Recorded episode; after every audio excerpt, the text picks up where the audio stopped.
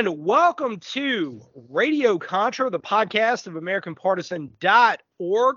I, of course, am your host, the Commandante of the Mossy Oak Militia, and tonight I have a honored guest. We're going to be doing a sit down. We've emailed back and forth several times, and um, you know I, I am constantly blown away by the caliber and talent of who want to come on the show. And this interview is absolutely going to be no different. I am joined by author Mark J. O'Connor, and he is a expert on fourth generation warfare, a topic that I know many of you have read a lot about, something that is a world of study unto its own and something that I have found over the years as being a frequently discussed and often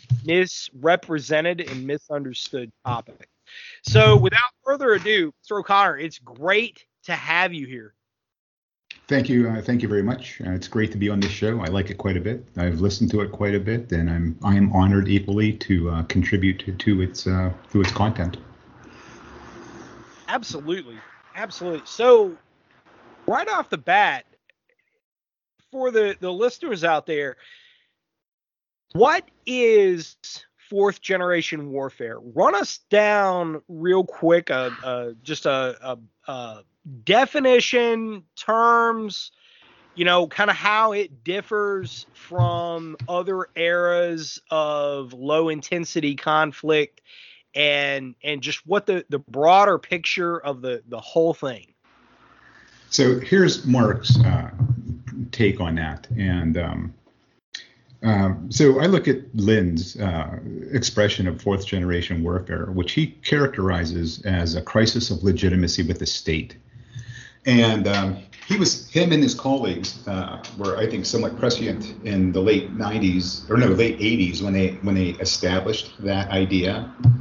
But I don't think, I think it was really kind of like Serbia, um, the, the, this, the end of the Soviet Union, where we began to see that unfold in uh, physical uh, space. So follow me uh, on this. Um, uh, in the United States, nobody is satisfied with the elections. So each side says, you know, when the Republicans have office, the left says this. And when the left has office, the right says that. So nobody is satisfied with that condition. And both look at the incumbent government as being illegitimate, like, you know, wh- whatever whatever political platforms or, or yeah, political platforms or concepts or ideas either side has, um, they can't get purchased because the other group is there. So they tend to look at it tend to look at it uh, illegitimately, and this delegitimization is more extreme as you go to the extreme left and right. For instance, the far right and the far left view the government in any incarnation, whoever is occup- whoever is uh, elected to that office, as being illegitimate. And as you go towards the center, there's like increasing perceptions of legitimacy. So fundamentally, what we have is a condition where no matter who is in office, the other side isn't happy with that. And um, so primarily like in the mean to like, you know, the, the, the average to like about halfway out. Uh, so you have that condition, and that was not not a real big deal because previously uh, there was not widespread access to media. So in like during the 1980s, where I grew up, and I'm a Gen Xer, uh, if you, you know Carter or Reagan, if you were an extreme radical or whatever on the right or left, the press would just like not look at you. And if they looked at you, they would tell the audience what you were about. So it was about shutter control and narrative control. And so really the idea of fourth generation warfare didn't really find uh, much purchase in in in in uh, physical space in meat space, uh, just because uh, there there wasn't the media there. But however, in the mid '90s, with the creation of the internet, uh, everybody now could characterize themselves as they wanted to be seen. And with technology making media devices smaller, now everybody can capture their own optics, how they want to be seen, and they didn't have to rely on the press to uh, to to do that for them. So with the press, there was a lot of like stovepiping of perceptions, and uh, perceptions are what drive legitimacy. So, like prior to the internet, the big media companies like the you know Washington Post or 60 Minutes or CNN, they controlled that. They controlled the shutter and they controlled the narrative. But with the internet, that was no longer the case. And you know the one of the you know great examples of, of that uh, was like in like uh, you know Serbia. So the press still controlled that um, that narrative, but now you could also see like how groups were going to fracture. Uh, and like so, like the mid '90s was a big laboratory. Uh, so with fourth generation warfare, just like Lind said, there's a crisis of legitimacy with the state. Nobody is uh, satisfied with the incumbent government, or I should say, uh, one one large group is not satisfied with the incumbent government, and that changes in America every four to eight years. And um, so they're not satisfied with that, but they're not just not satisfied with it. They want to implement political end states, especially the left, and uh, they're going to do uh, like basically insurgency to to accomplish that because they really do view the government as being illegitimate, and there's no way to make that true to them because or legitimate because it's so far removed from literal ideas of things. So when I say fourth generation warfare, I mean just that. And because of this crisis of legitimacy and it, just in the increasing polarization in the state, you can see in the United States where there's like balkanization and fracturing across like political polarities like right versus left, extreme right versus extreme left, um, you know, the, these special interest groups who have these sort of like leftist uh, talking points versus these groups who have sort of rightist talking points. There's just a lot of polarization in the United States. And again, like uh, the former Republic of Yugoslavia provides an example of what happens when people can't agree on things and um, and uh, you know how that fracturing and that balkanization takes place and where that's going to go. So that's what I mean by fourth generation warfare. I think I kind of get what Lind says, but again, I'm not an expert and I don't pretend to, you know, have take, you know, understand Lind perfectly. But it is this crisis of legitimization and this crisis of legitim- legitimacy with the state is perceptual because that's what drives that. And those perceptions are controlled by media, which now is the internet and some of the traditional medias. So does that help? Does that help you know explain everything. Oh, absolutely, absolutely, and and I think to your points, we're seeing this in multiple avenues of approach today, and I think one of the most pressing examples of that is the leaking of the early draft of the the majority decision for Roe versus Wade for the the challenge and the expected striking down of Roe versus Wade, um, which was we we can confirm absolute fact it was leaked out by a law clerk working in the Supreme Court. Now we can we can go a lot of directions with that. Um, it's my belief that it is likely uh, Sotomayor or uh, Elena Kagan one of the two of them, one of their law clerks, and, and I'm narrowing down, them down very specifically um, because they've been outspoken opponents of, of they, they, they are highly politicized, and especially those two, especially those two. And so now we have an erasure of legitimacy of one of the the three highest offices in the United States. It, it, it's an erasure of legitimacy. And that's not my words, by the way. That, that's not my opinion on that. That is uh, the, the view expressed by uh, Justice Clarence Thomas in an interview that he did. I believe it was uh, yesterday, either yesterday or, or uh, Thursday that he did that. And those are remarks that he made. This is a perfect example of one avenue of approach of fourth generation warfare. When when people are led to believe that 4GW or fourth generation warfare is simply warfare is simply you know the the image of a disheveled guerrilla with a with a, a ragtag rifle and green fatigues right? That's that's not necessarily the case and it's warfare at all levels. I think that you're absolutely spot on when you point out that the left is wholly committed. They've politicized everything. Everything that you see is politicized and on the right really the the only thing that we can point to of course is a, is uh, the fox news example you know well we at least we have fox news which we know is uh, problematic at best and we have uh, other avenues of conservative outlets which have been shut down. Um, you know, OAN was taken off of DirecTV. Uh, Newsmax certainly is is not really a, a competitor or a major player in conservative thought. Um, and I, I, mean, even though they have a market share, they're, they're not that big. Media is a critical component of fourth generation warfare. And to your to your point, I believe that um, their moves to shut down alternative media in totes, and, and they went after the big names first. You know, they're, they're going to start coming for everybody though, and um, that that is a part of it.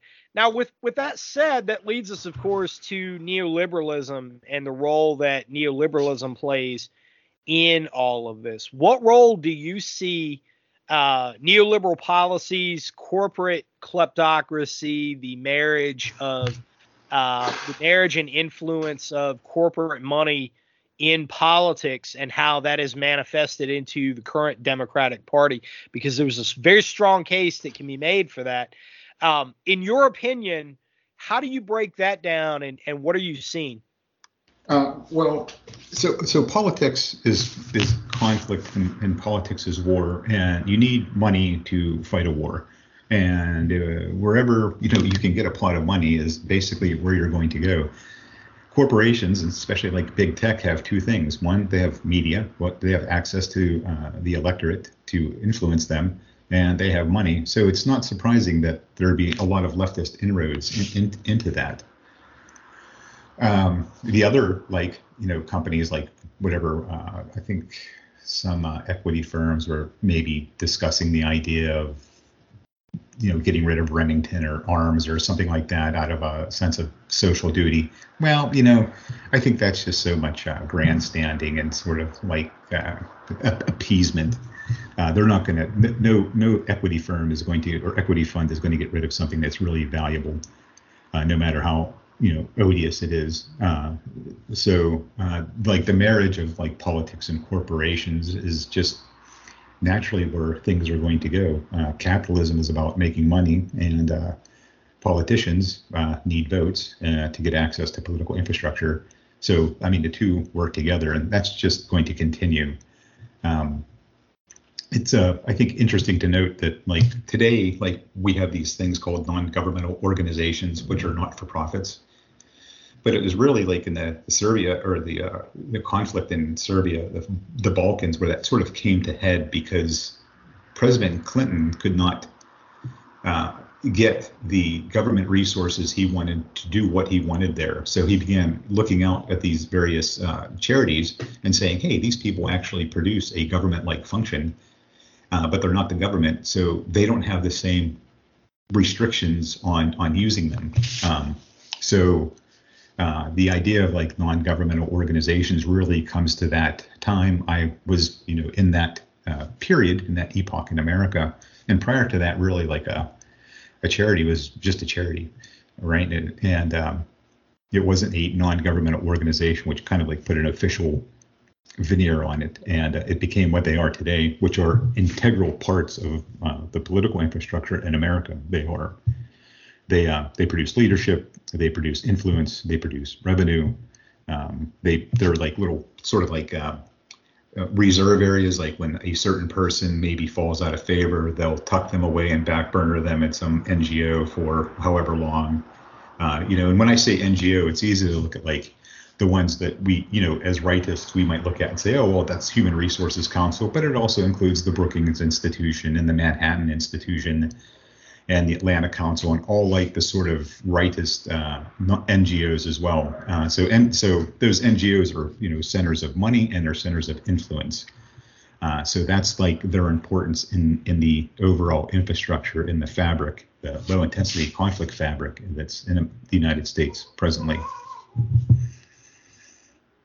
Those are uh, certainly interesting points. I've seen evidence going back to uh, Clinton and the use of NGOs, which was very well documented, very fascinating, and one that would be replicated under the Obama administration with the Arab Spring, the quote unquote Arab Spring. Um, which were a, a series of color revolutions that benefited certain corporations that had financial interests in those targeted nations because the nations that were uh, targeted during the Arab Spring had all proposed a return to gold standard uh, for trading oil. And so that's that's quite fascinating. And and what you're bringing up about the NGOs and and the uh, role that they play in politics in totes, whether that's domestic politics here in the United States, whether that is local level elections, um, whether that is politics abroad, because they certainly have played a role in many elections that we've seen uh, in France is a particularly good example of uh, the quote unquote victory of Emmanuel Macron.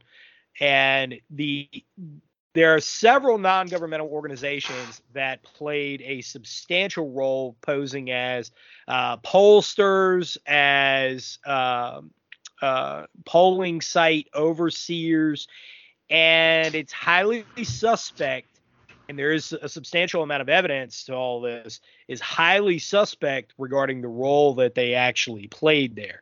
Um, so what role do you think that they are playing here at home, considering the fact that they are unaccountable uh, for the for the most part? They do not have the Freedom of Information Act requirements. There's a lot that you can get done with an NGO that you can't get done necessarily with governmental structure, as you pointed out. So, what role do you see them playing here at home leading up into the midterms and then later the the uh, probably most importantly the 2024 presidential election. So I mean they are again this integral part of America's political infrastructure and fabric. So they're they're there to influence the the population and to generate revenues and to support their operations, but also so that they can support their various candidates for their political end states, which are primary leftist end states. And as such, they are um, so these are this is this is political warfare. You're attempting to influence the electorate or a group of or an audience to some to some perception that goes to your uh, political end states, and that is their purpose: influence, uh, money, and uh, you know providing uh, employment for uh, you know various uh, political operators, no matter you know whether that's like a big political operator or like a you know a, a, smaller political operator. That's that's largely their purpose, and one of their like central central purposes is to influence the population as part of perception management. And so perception management is an essential and integral part of propaganda. It is in fact the purpose of propaganda to influence and manage the perceptions of, a, of an audience uh, so that they will, so that that audience will uh, actuate the political desires of that group. So they are information warfare, political warfare entities writ large and legally. And you're right, they don't have any government oversight. so they can basically do whatever they want within the law. They are not, um, since they're not part of the government, constitutional protections don't necessarily apply. So, like, the government can't agitate to or cannot uh, petition Twitter, say, to um, uh, censor certain people, but this group over here certainly can, and that's perfectly lawful. And this is kind of like a funny little trap that Republicans uh, find themselves in because uh, Republicans tend to be big corporate um, uh, enthusiasts, and uh, you know they'll tell you straight away that you know the Constitution does not affect uh, corporations. Well, here's like here's the unfortunate uh, side effect or other effect of of that is that now you have organizations that are more influential than the government, and uh, they're literally canceling uh, conservative voices. And the conservatives, what what can they do? what can the Republicans do except, you know, put their hands in their pockets and look at their shoes and say, well, you know, the Constitution doesn't really apply to corporations. It, it only applies to to the government. So they've kind of like painted themselves or cut themselves into this like unpleasant little corner where they can't act. And I think that's like a master stroke there. Um, well, it, it is, and and they they the unfortunate conundrum that that mainstream Republicans find themselves in and th- this is coming from knowing people in political science fields and uh, some of the campaign cowboys at, at you know the, the state electoral level. And the problem that they have is that they all to a man they all believe that all these things are business as usual. That well you know i mean you, you have one bad electoral cycle and and you know well we'll get past it. None of them are willing to accept the, the, the, basic premise that you've already pointed out that what's happening on the left, what we see coming from Democrat politicians, is this marriage of of politics and warfare, a fourth generation war that they are fighting on the American people to bring about a communist revolution in America.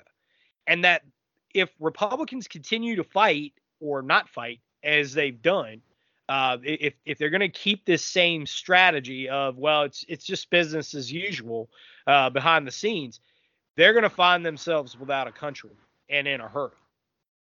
I'll have to. I definitely agree with the find themselves without a country. Um, and another issue, and there's no way to bring this up delicately. So the Republican uh, voter demographic is primarily white males, and uh, they just don't like do anything to like appease that demographic. Whereas like the progressive uh, voter demographic is a little different, and they do lot to appease them. So on one side, you can't say certain things, and on the other side, you can say basically whatever you want. You can even call for their murder or destruction or whatever you want, and uh, you're you're fine. That's considered leaning in and doing doing doing right and speaking your truth. On the Republican side, you can't say anything like that because you'll get censored by uh, like people like Mitch uh, uh, uh, uh Mitt Romney, whom I despise, and you know, like Mitch McConnell and, and them. So uh, right. there's like this real like difficult there. The Republicans are fighting a battle involving a morality that is just unavailable. I mean, you know, if you if you if like in World War One, if you if your cavalry troop storms a machine gun company and gets mowed down, you shouldn't do that again. Uh, you should change tactics, take a look at things, study it a little bit, and change up rather than keep doing the same things like that. Because the old America is, unfortunately, I think, passing away in some cases. And when I old America, I mean like post-war uh, largesse America. I'm not talking about like the post-war America. That's that's going on the wayside, and you can't continue to fight the contemporary battlefield uh, with sort of like that morality. The progressives have only like one morality, and that's to win, and they're doing very well that way. Yeah, I would agree. And and coming from a social science background, uh, academically, they it, it's very interesting, it, and conservatives have a a fundamental misunderstanding of this principle. They come from the ideology and and the uh, the underpinning of their ideology with this thing called objective morality. And when you have objective morality, in, in essence, it means the ends justify the means. If you win, it does not matter what uh, steps that you have to take. It does not matter what measures uh, that other people would find just absolutely immoral. It doesn't matter. You won. And and so there is no such thing. This this concept to the leftists, this concept of honor is a, a very abstract one that really has very little relevance. Um, you know, t- to conservatives, we have this sense of honor. We have a code of honor. We don't lie to people. We believe in honesty, fairness, and when and, and to us that that uh, imbues a sense of when when you win, you really win. But the problem is that that we don't really win and we've only won for a few years at a time. And the other issue that we have that that I'm I think is a good segue into is uh, revisiting your your concept of the NGOs and the uh, the policy of putting a lot of money and influence and power into politics. The left has been very adept at paying attention to local level politics and focusing on local level elections while allowing conservatives to have a certain number of victories at the national level. And so a lot of people that are living in suburbia and their comfortable lifestyle and they have their ETF and their IRA and everything, it looks really good on paper. Meanwhile, the leftist machine continues to build momentum. And that's why we see, and correct me if I'm wrong, that's why we're seeing such a a swift and severe reaction at the school board meetings at the local most level. We're seeing that uh, in in Loudoun County, Virginia, Round Rock, Texas. Those are the ones that just continue to make the news. But this is happening in a lot of places across America, and this is why you have a a a known leftist mouthpiece like Merrick Garland, a pure ideologue, as the Attorney General, declaring parents who who dare to speak out as they they are terrorists and that we're going to go after them. We're going to geofence them. We're going to harvest their data. We're going to monitor their cell phones. We're going to deny them their freedoms of the Fourth Amendment because they exercise their rights under the First. What do you say to that? Uh, I think that's a great strategy, and it is uh, it exemplifies why the left keeps winning. The left is in it to win it, and there's literally no the like really the only limits they have are they like don't get caught breaking the law, and don't do any like big capital crimes. So that's that's it. I mean, the left continues to win. As a as a professional military man, uh, I look at them and I say that's probably a pretty squared away enemy. That's they're doing the right things right because they keep winning and when we look at that, I ask, why doesn't the right uh, do that? I don't know. I, I, don't know why the right doesn't do that. Um, like just keep, you know, with these ideas about like bringing the fight uh, to the left, the political fight to the left. Uh, the left, or I'm sorry, the right just keeps doing like the same things that it's been doing. It doesn't innovate. Uh, like on the far right of things, uh, we just don't organized the way the left does. So the left is very great at organizing. Um, the left had influence like in the 60s and 70s from a lot of left-wing revolutionaries. They learned organizing because they were revolutionaries and you know a military type organizing. Um, some were maybe formally trained by you know members of the former Soviet Union, but other ones others read the right books um, about you know leftist about political struggle. And political struggle is you know it's not hard to understand political struggle. These are your end states. You have to organize the body the corpus the electorate whatever you want to call it the proletariat uh, and to to accomplish these end states. The left is very socially oriented. The right isn't so socially oriented which is surprising. Now the far right in some aspects in some places in the far right they are very socially or- oriented like some of the uh, like for instance the over at countercurrents.com because they uh, subscribe to um, the the rightism which was produced in 1970s France by GRECE. So they understand that a little bit better, that sort of Gramscian struggle. But like the middle right and you know the the the the right of center right uh, just I, I don't know. It's just politics as usual. They They do like the the spin up, the electoral spin up two years before the election. They have an election and then they go back home. The left is on target 24 7, prosecuting the target, prosecuting that political warfare objectives.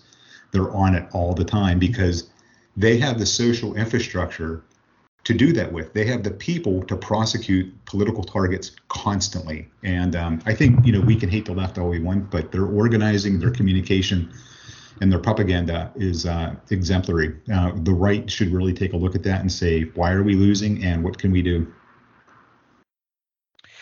Yeah, you know, something that's very interesting in, in, that regard that you brought up is referencing Antonio Gramsci, and he is uh, was a communist theorist from the early 20th century in uh, Italy, and you know, one of the things he wrote many things uh, that were highly influential. His his prison notebooks was uh, at least to me when I read it, was highly influential as well because it breaks down how um, the the ideology can be run and managed inside of uh, uh, the microcosm of society, kind of known as the superstructure.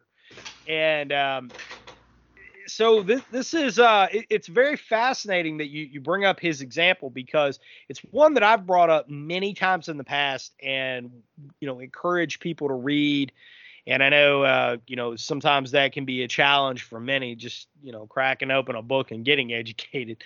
But as far as um the methods of organization and understanding the purpose for why. I believe that um, one good reason for that is uh, and and can the explanation can lay with the fact that the right is traditionally reactionary rather than revolutionary in its politics and this this is something that is just the way that it is uh, for a lot of reasons you have to understand the listeners have to understand why people are conservatives to begin with and that's because um, as as you pointed out, at least from you know my background in, in sociology specifically, that we we have this thing called general deterrence theory and social capital theory.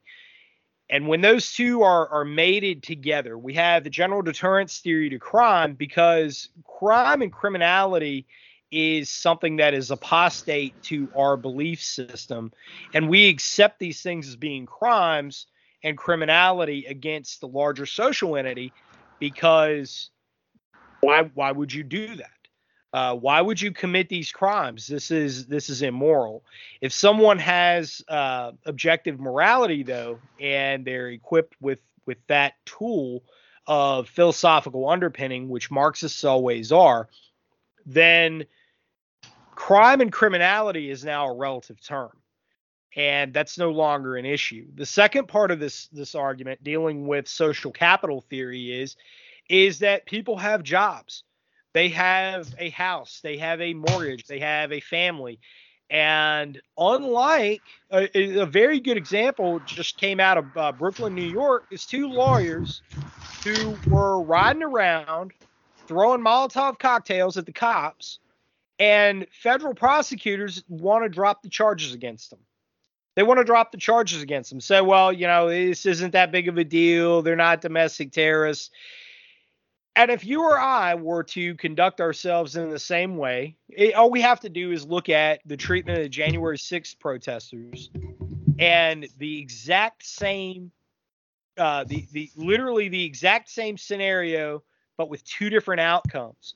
And so when when we look at it that way, it's easily uh, frustrating. It's easily overwhelming for most people, but at the same time, it should also be encouraging.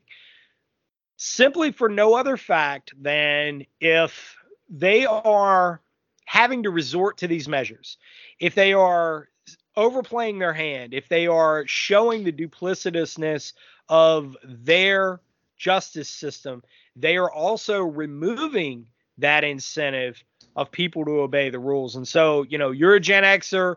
Um, I am a very late Gen X, early millennial myself, and I'll tell you, um, interacting with uh, you know very late millennials and early Gen Z, there's there's definitely a feeling of bleakness among them where uh, the you know they they're they're very quick to be dismissive of the the same social structures that we respect. Um, and and so that's a byproduct that I see that as a byproduct of them lose, losing legitimacy and and the left losing legitimacy. The the harder the measures that they have to take the more illegitimate they become. I think there's a like yeah certainly some some truth to that but um you know also there's like a threshold like they might want to try harder measures and you always have to be like pushing you always have to punch up and push just a little bit to see what the next threshold is and i think sometimes when we see the left being a little harsh that's what they're doing. They're trying to punch through to that to that next um to that next threshold to see if see if see if that behavior, that punching through behavior, gets purchased in the electorate, the social infrastructure, and you know if it does, okay, then they know that they've arrived at a certain like goal, and then they can begin propagating that idea, and then that social infrastructure begins punching up as well. Um, I don't think the right punches up enough. I don't think the right does a lot of things. Um, the right does nothing as far as like creating infrastructures, social infrastructures community infrastructures. There's just like nothing like that on on the right, and it's unfortunate because. And you're right. The right is very reactionary because the right is conservative and they tend to want to conserve things. And this is a very, in the military terms, this is very defensive. It's good to have defense, but it's better sometimes to have an offense so that the enemy doesn't get to your bulwarks. And uh, the right needs to be less reactive and more proactive, but in a more thoughtful way. There's nothing worse than just like watching somebody, you know, sort of lead by the chin and keep getting their head head punched in uh, because they're overly reactive. It pays to be a little bit of circumspect and maybe a little less emotional. And when I look at people who are very emotional about politics, now a long time ago I was very emotional about politics, and uh, I sort of found ways to like control that. One, become better read, and two, I practice mindfulness meditation pretty regularly. I think it helps me uh, in my praxis. It helps me overall just be better, and I recommend people try that. And this way, you can just be a little bit more circumspect about it and say, you know, the things that I was getting emotional about isn't needed. If I am dedicated, if I am a dedicated militant or a dedicated revolutionary to these like uh, right wing causes, there's nothing really to get emotional about. There's I need to achieve this political end state, and this is the mechanisms or the operations piece to accomplish that. I don't have to get emotional about that. And if I'm getting emotional about it, then maybe my politics is um, just a crutch or just entertainment because it provides me that emotional uh, uplift or whatever, um, instead of like a more, I guess, pragmatic, thoughtful, and meditative approach to uh, that problem.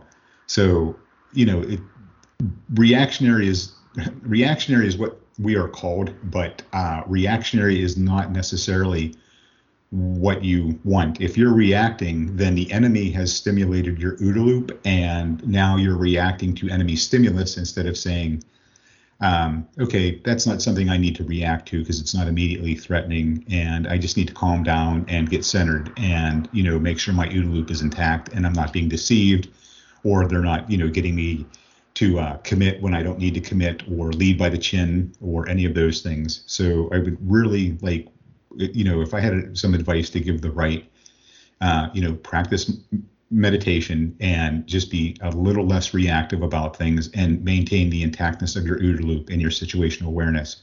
You're there to fight, not to uh, not to be entertained. So fighting is very pragmatic. It's very practical. It's very technical. These are the end states. This is how we get there. And here are like the metrics to know what we're doing there. Just uh, move forward with that definitely. Uh, you know, it, and that certainly owes to earlier point regarding uh, a lot of the the politicos, if you will, uh, the campaign cowboy types that that work in politics that I know locally, who that that quite is literally how they view it. They view it as you know team A versus team B, and that's just how things are, are going to go and and this just is what it is and it's business as usual. And they're failing to understand that this is not business as usual. This is not uh, you know your your your poli sci undergrad class where you know you you can stand up and debate and you know the the professor is kind of winking and nodding at the leftist in the corner and whatever you know they'll they'll entertain your ideas and it just um, that era is over with. Uh, it's it's largely over with. But I do take solace in, in knowing that, that there are more people who are coming out of the woodwork and, and are voicing themselves. But it, I think you're absolutely right uh, that that people do need to become more proactive in all this because uh, when we, we see what what is manifesting now when we see the the uh, gas prices being what they are material shortages the nation's leaders literally telling us biden literally telling us yeah there, there's going to be food shortages oh and i need 40 billion dollars to go to uh, Ukraine, except it's not really going to Ukraine. It's going to uh, defense contractors, of which I get a huge kickback for me and my crackhead son.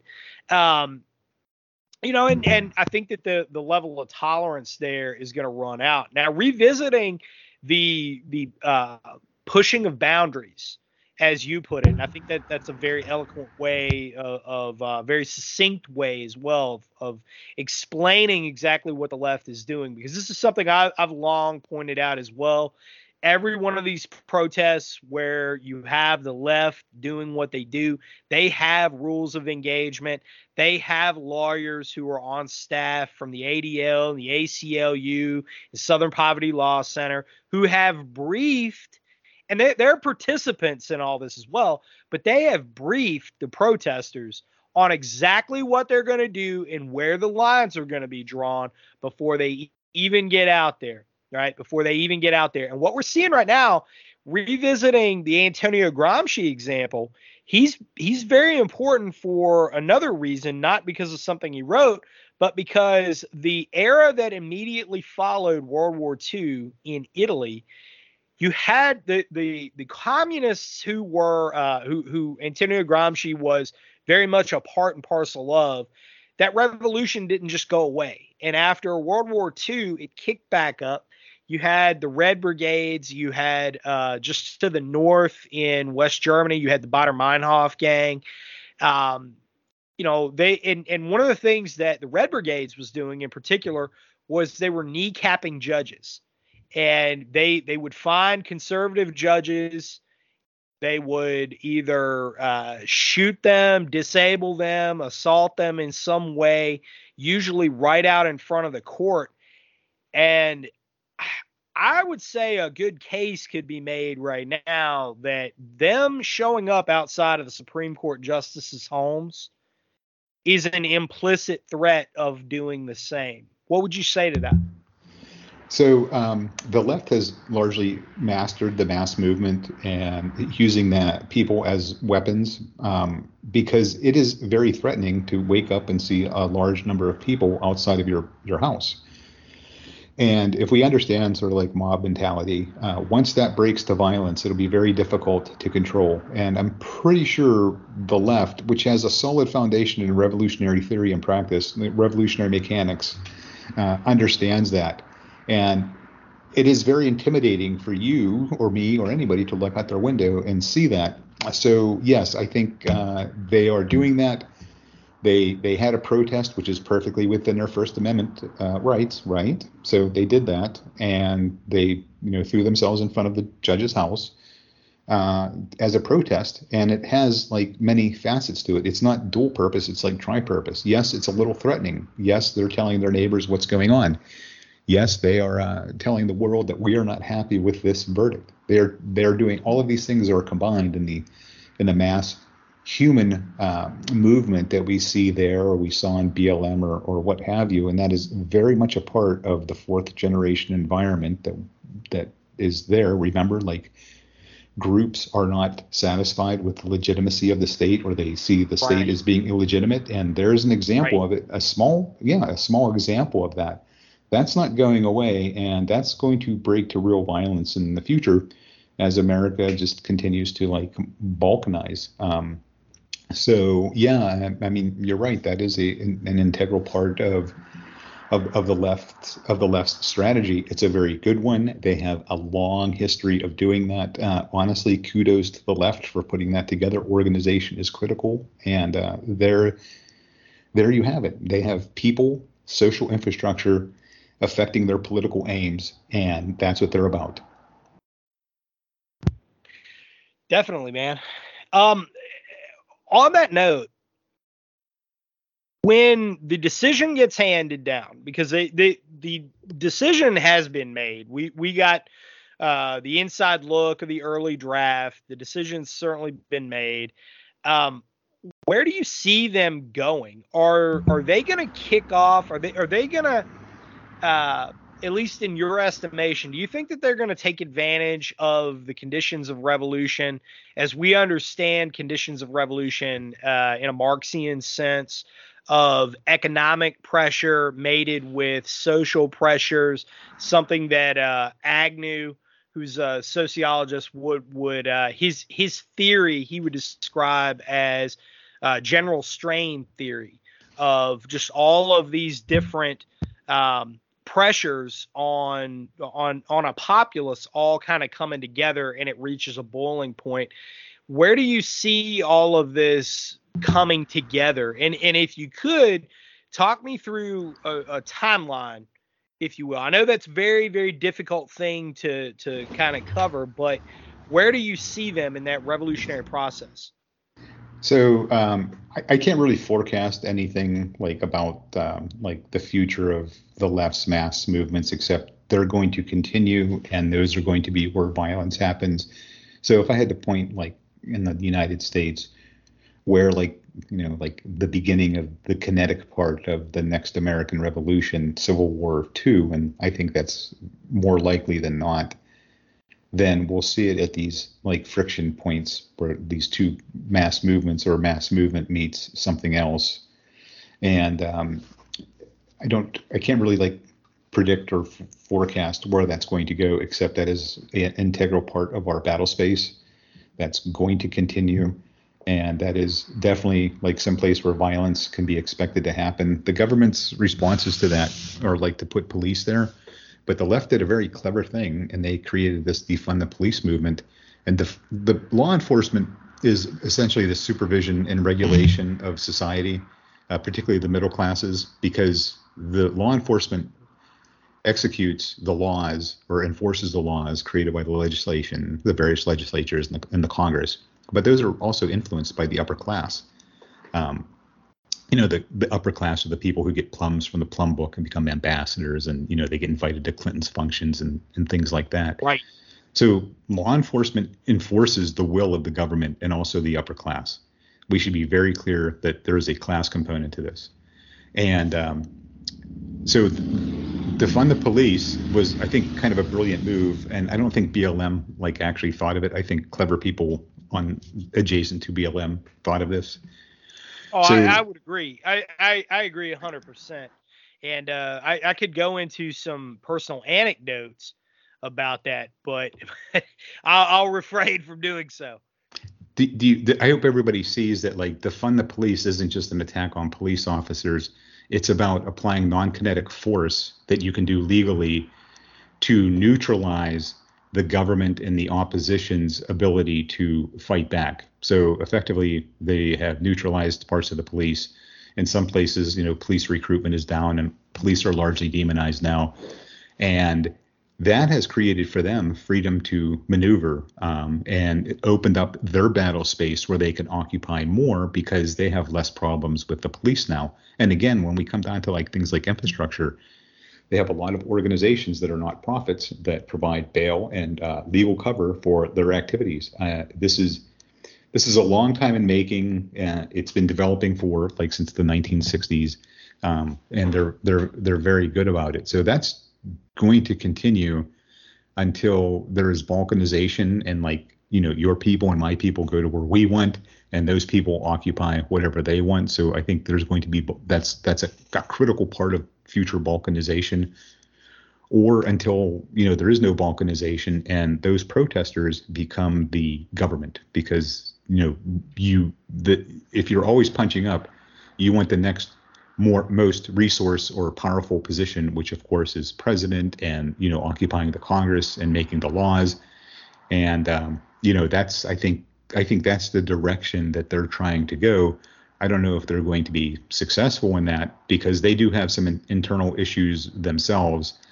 And um, so they might not be totally successful but make no mistake when you see those people outside the justice's office or you see those more organized you know less reactive protesters in blm they are headed towards uh, political office that's where they're going and that's the people who are going to tell you what to do with your life so, you know, again, the right's very reactive. The right says, oh, well, I've got protesters in my neighborhood. I have to do something. No, you should have already planned for that and then executed that, that, that, you know, exord uh, right. in, in advance of that. Um, so this like syndrome.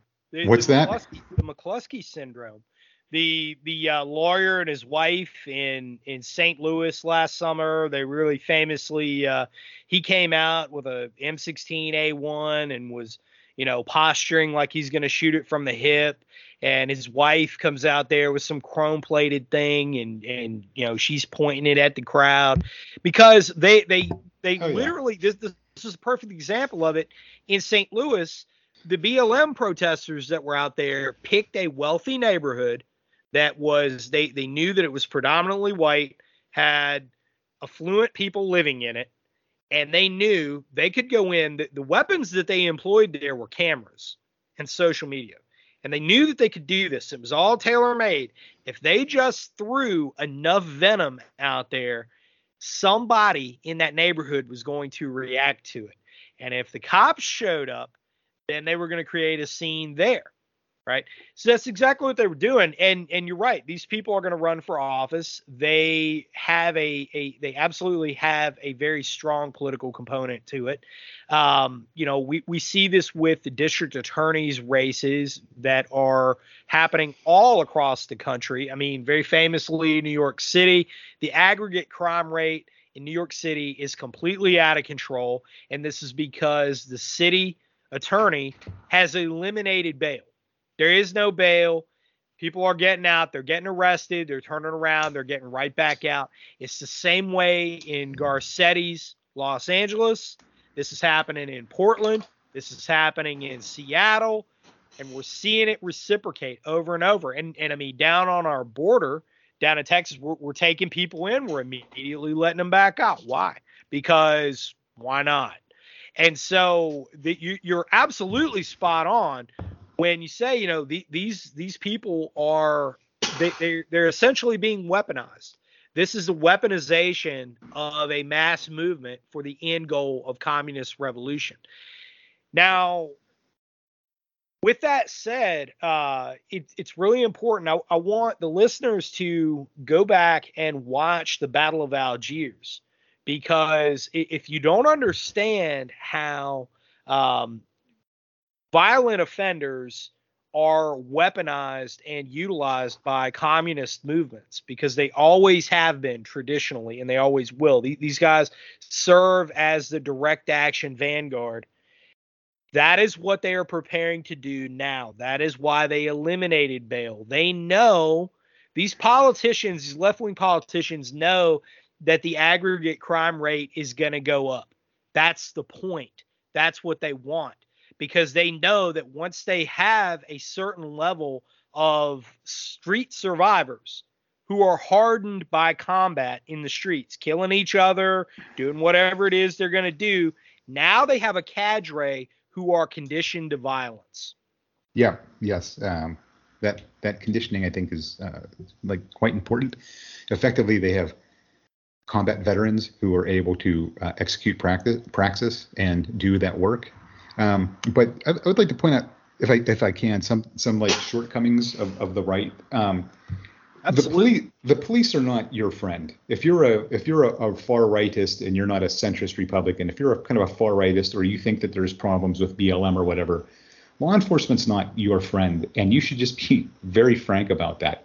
Those are the people. Maybe if they were if the ATF was serving a warrant on your house, they're not going to serve that warrant with the ATF, but they are going to put up the cordon in that neighborhood, so like the ATF can do their job, for instance. So I don't want to say like we should bash police, but the fun that there are some structural problems with like maybe law enforcement and you do not have control over the government and you're not going to have control of the government in the future. That's that's probably going to the left. So why would you want more police who are going to be controlled by the left to control you? What why why? Because the future i think is the left and balkanization and if the left controls law enforcement through legislation or the you know DA's office, then you just sitting there saying we back the blue like we used to, maybe isn't the smartest move to make uh, because law enforcement is going to do what the DA wants them to do, and if the DA is a leftist, then uh, unfortunately that's not going to work out well for you if you have you know positions that are uh, you know right of center. Uh, and I see like a lot of like rightists or conservatives saying, "Why back the blue?" I'm like, you haven't really thought that out because they are going to arrest you, and that's exactly the kind of person that's you know going going going to try and, and neutralize you. With less police, what ends up happening is like the government and the upper class become a little closer together, a little closer to us, and they don't have that control and enforcement mechanism just remember that law enforcement works for the government and the upper classes, not you. And uh, supporting the police unequivocally is maybe you know a little too reactive and a little too old-fashioned. So be a little bit more circumspect about that because they're right. going to put they're going to put you in jail, and they're going to do so because some leftist DA uh, wanted it that way. Yeah, you that's absolutely spot on. And one of the things, uh, you know, I, I, could probably do an entire dissertation on the failures of the Patriot movement from 2008 to 2016. Um, but one of the big ones that I continued to see, and and of course I was in the army for much of that time, but one of the the things that I continued to see that was very very frustrating was this this idea that well if you know if if we just uh, support constitutional sheriffs constitutional sheriffs associations right? And we get a constitutional sheriff.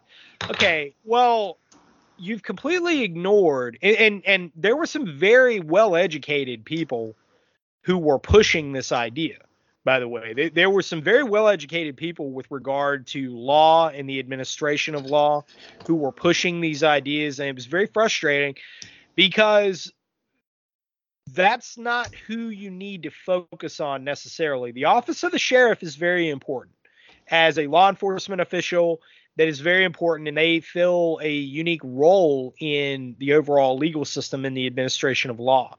But the most powerful person in a legal system and any law expert will agree on this, is the prosecutor, is the district attorney of a given uh, of a given place, of a given jurisdiction. And how many people out there, and and you know, I'm sure you're probably going to get a laugh out of this. How many people out there have no idea who their district attorney is? What's a district?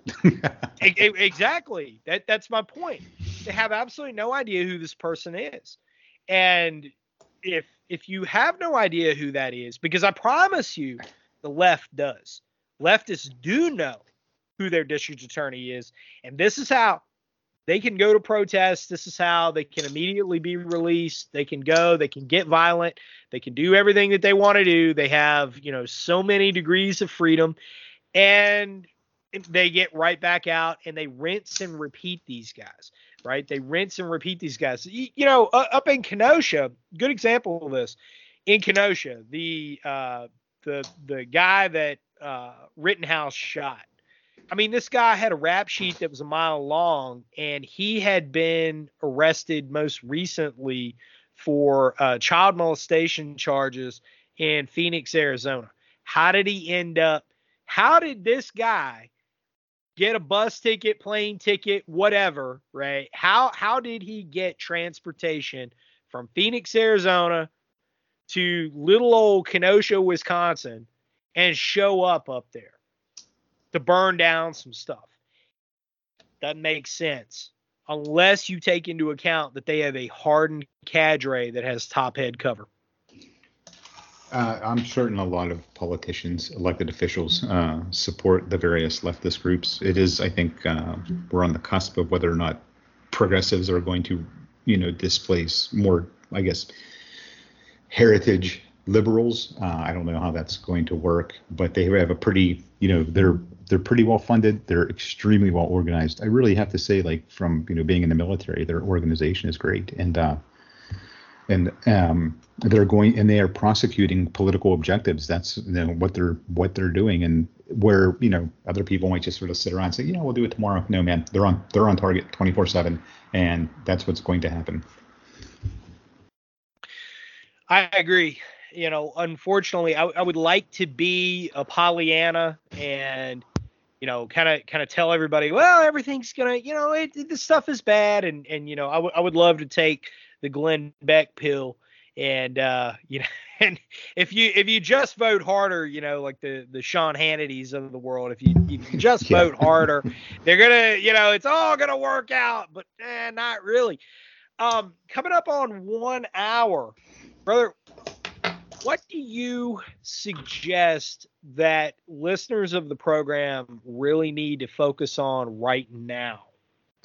Um, so largely like uh, becoming less reactive. I mentioned earlier, uh, like mindfulness meditation. Just give that a chance, and uh, I think you'll like it.